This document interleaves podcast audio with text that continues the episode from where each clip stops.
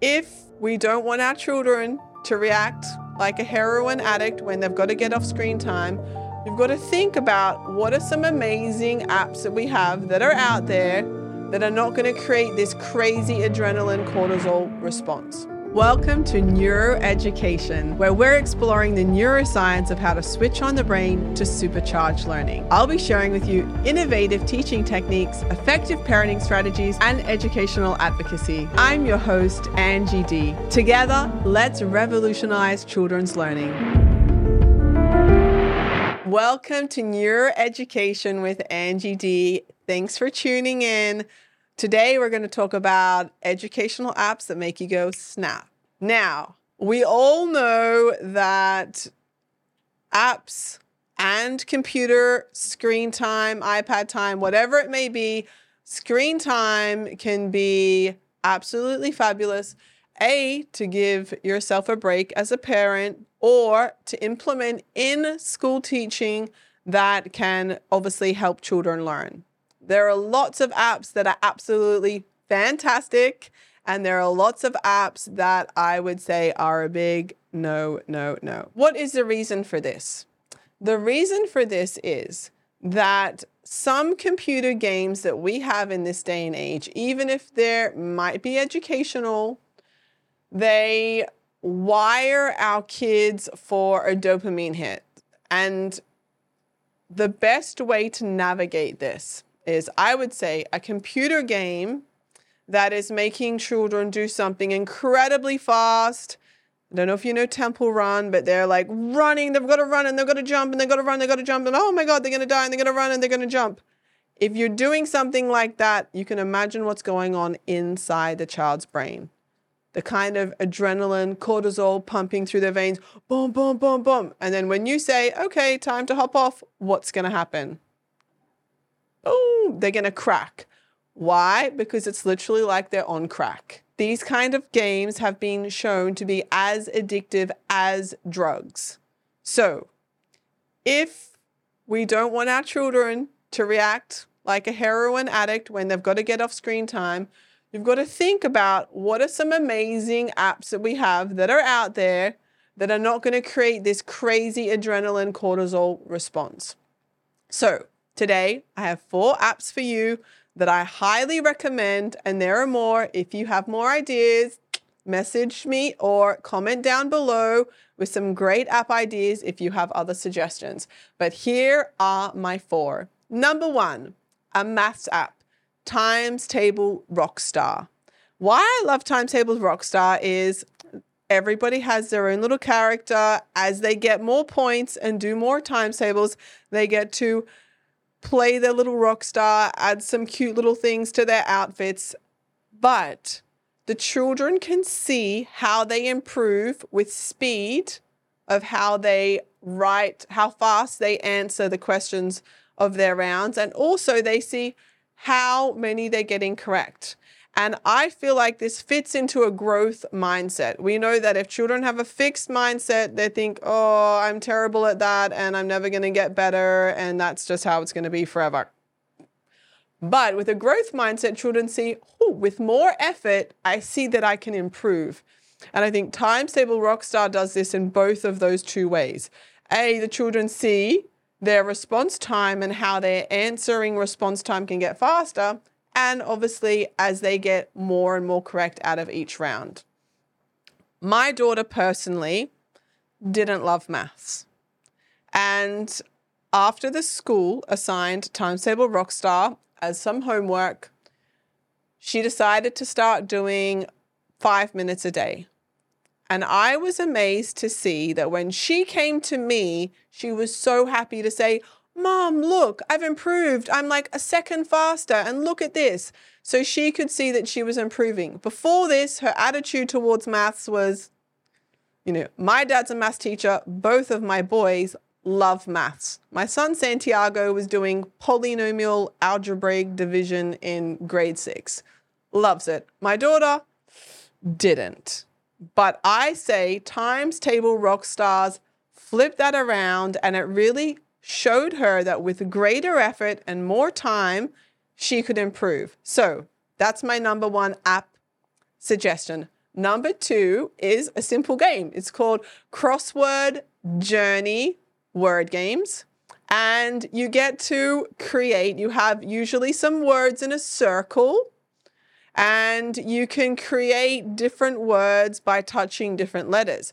But it's a fantastic game for problem solving different word patterns. And if you have something like phonograms or phonics that you're trying to teach your children, this is a great way to build that, because they're trying to find all the words that, oh, there's an O and a U and an S and a T, and it's, oh, it's sh, S, H, O, U, O, U, T. And they, okay, this is shout. And then maybe this is some other word that has the same, the same spelling pattern, shout and out. So there's C that O, U makes the ow sound every time.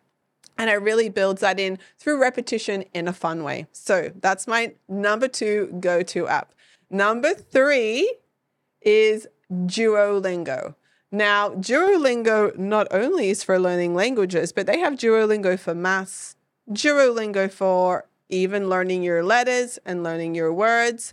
And what I love about Duolingo is they try to do a variety of ways. If you take learning languages for an example, they will get you to say it. They will get you to write it. They'll get you to listen to it and then respond to it. And they'll get you to match it. They're trying to do it in a variety of different ways that really helps children learn. I've seen a a huge amount of children playing Duolingo and improving their second or third language skills with Duolingo. And I've also seen children using Duolingo for English and for maths. And I think it's a fantastic app that has a variety of uh, subjects that you can learn from, and they do it in a really good way. The last one is a nice art app. Now, because there are so many computer games and there are so many apps that are just making our children's brains go wild, whether they're shooting some fictional person or when they're trying to escape some something that's chasing after them, it's nice to have an app that has a creative aspect, but it's also more calming. And I would say the next app is just that. It's called Pottery dot L V. And what it allows you to do is to take a piece of clay and move the clay with your fingers. So if you have an iPad, even if you have the phone, you're moving the clay, you're expanding the clay, and with your fingers, you're gently creating this beautiful piece of pottery, which you then can sell for a certain amount of money, but you can decorate it, you can paint it, you can add different patterns. So it might be an African little pattern you put around your pottery, or it could be a little Asian pattern or a Greek pattern, whatever it may be. But children get to have this ex- creative experience. Obviously, we'll never beat the real world, but it's a beautiful side kind of creative app that allows them to do something that calms them down. I would say one of the most important things to think about when it comes to screen time in your child is everything in moderation. There are some children, unfortunately, the statistics in Australia, that are having four to five hours of screen time a day. And when it goes to high school, the stats are insane. That The stats in high school in Australia are that some children are on screen times for over seven hours a day, if not more. When we think about that, we have to ask ourselves, is that healthy? Is that healthy for our children? Is it healthy for their emotions? Is that healthy for their development? And I would have to say, with many psychologists behind me, that the resounding answer is no. So everything in moderation.